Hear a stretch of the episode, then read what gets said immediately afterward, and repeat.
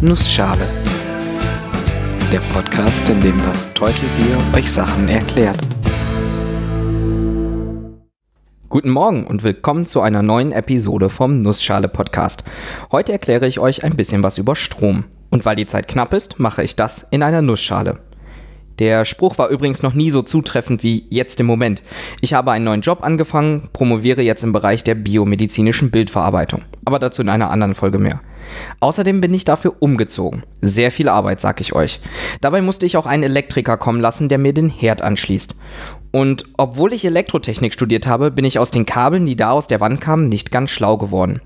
Nach einigem Nachfragen wurde mir dann aber klar, dass die Art und Weise, wie Strom in unser Haus kommt, eigentlich relativ simpel zu erklären ist. Zumindest, wenn man schon mal ein Semester Grundgebiete der Elektrotechnik 2 gehört hat. Habt ihr nicht? Okay, ich fasse euch das Wichtigste mal zusammen. Zunächst müssen wir zwei verschiedene Arten von Strom unterscheiden. Was in bisherigen Folgen, zum Beispiel in der Folge über Strom und Spannung vorkam, war meistens Gleichstrom. Sprich, es fließt immer gleich viel Strom durch unsere Schaltung. Pro Zeiteinheit genau die gleiche Menge an geladenen Teilchen, die vorbeiflitzen. Das muss aber nicht so sein. Strom und Spannung können sich auch zeitlich verändern. Und dabei meine ich jetzt nicht, dass es langsam mehr wird, wie zum Beispiel bei einem Lichtdimmer, den wir drehen, sondern dass wir eine Art Schwingung haben. Im gebräuchlichsten Fall eine Sinusschwingung, also auf und ab, auf und ab.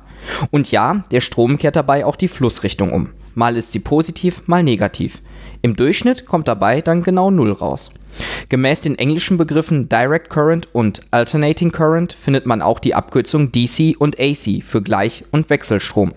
Und damit wisst ihr jetzt auch, wonach sich AC-DC benannt haben.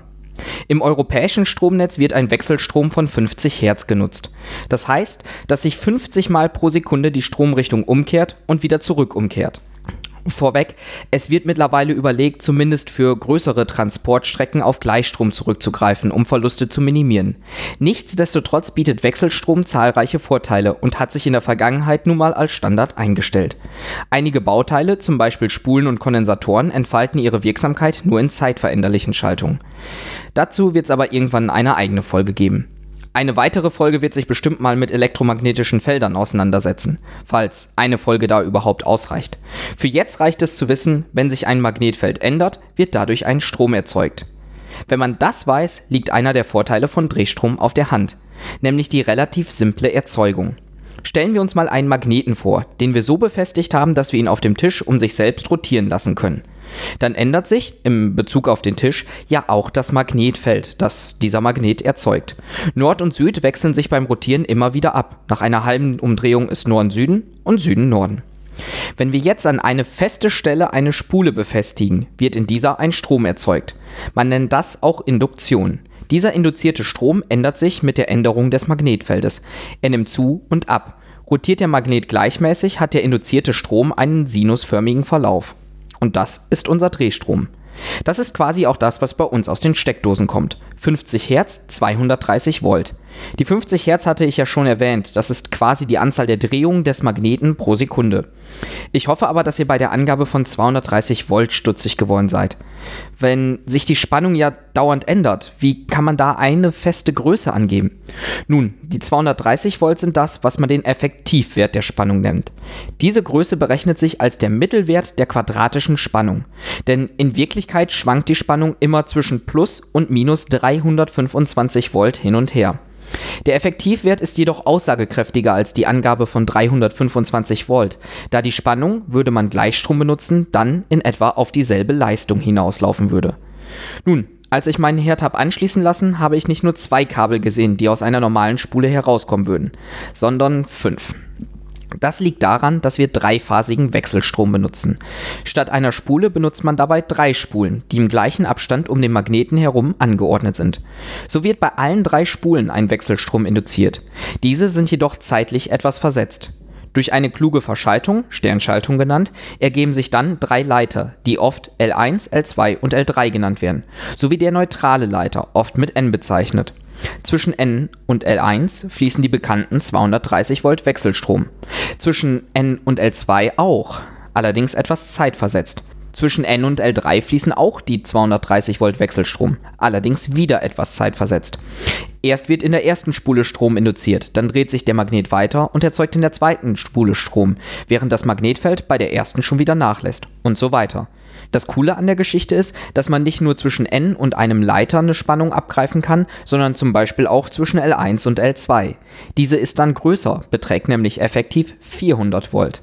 Das ist übrigens auch der Grund, warum man dieses System oft fälschlicherweise als Starkstrom bezeichnet.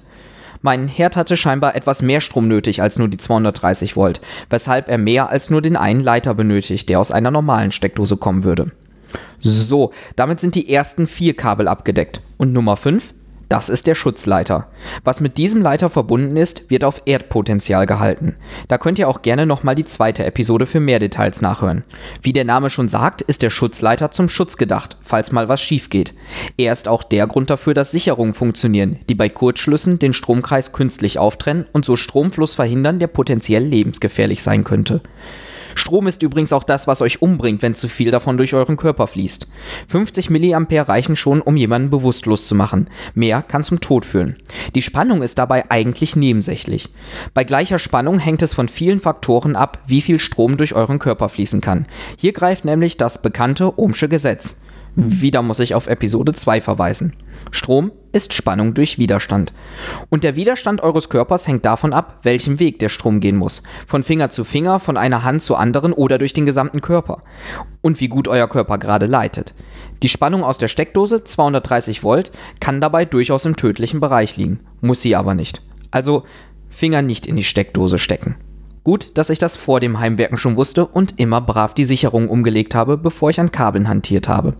Ich hoffe, ich konnte euch kurz und knapp erklären, wie der Strom aussieht, der bei euch aus der Steckdose kommt. Wenn ihr Fragen, Kommentare oder Themenwünsche habt, schaut doch mal auf der Webseite www.nussschale-podcast.de oder auf Twitter bei @nussschalepod vorbei. Alle Links sind auch in den Shownotes zu finden. Gerne dürft ihr diesen Podcast auch weiterempfehlen und auf iTunes bewerten. Ich bin das Teutelbier und ich danke euch fürs Zuhören.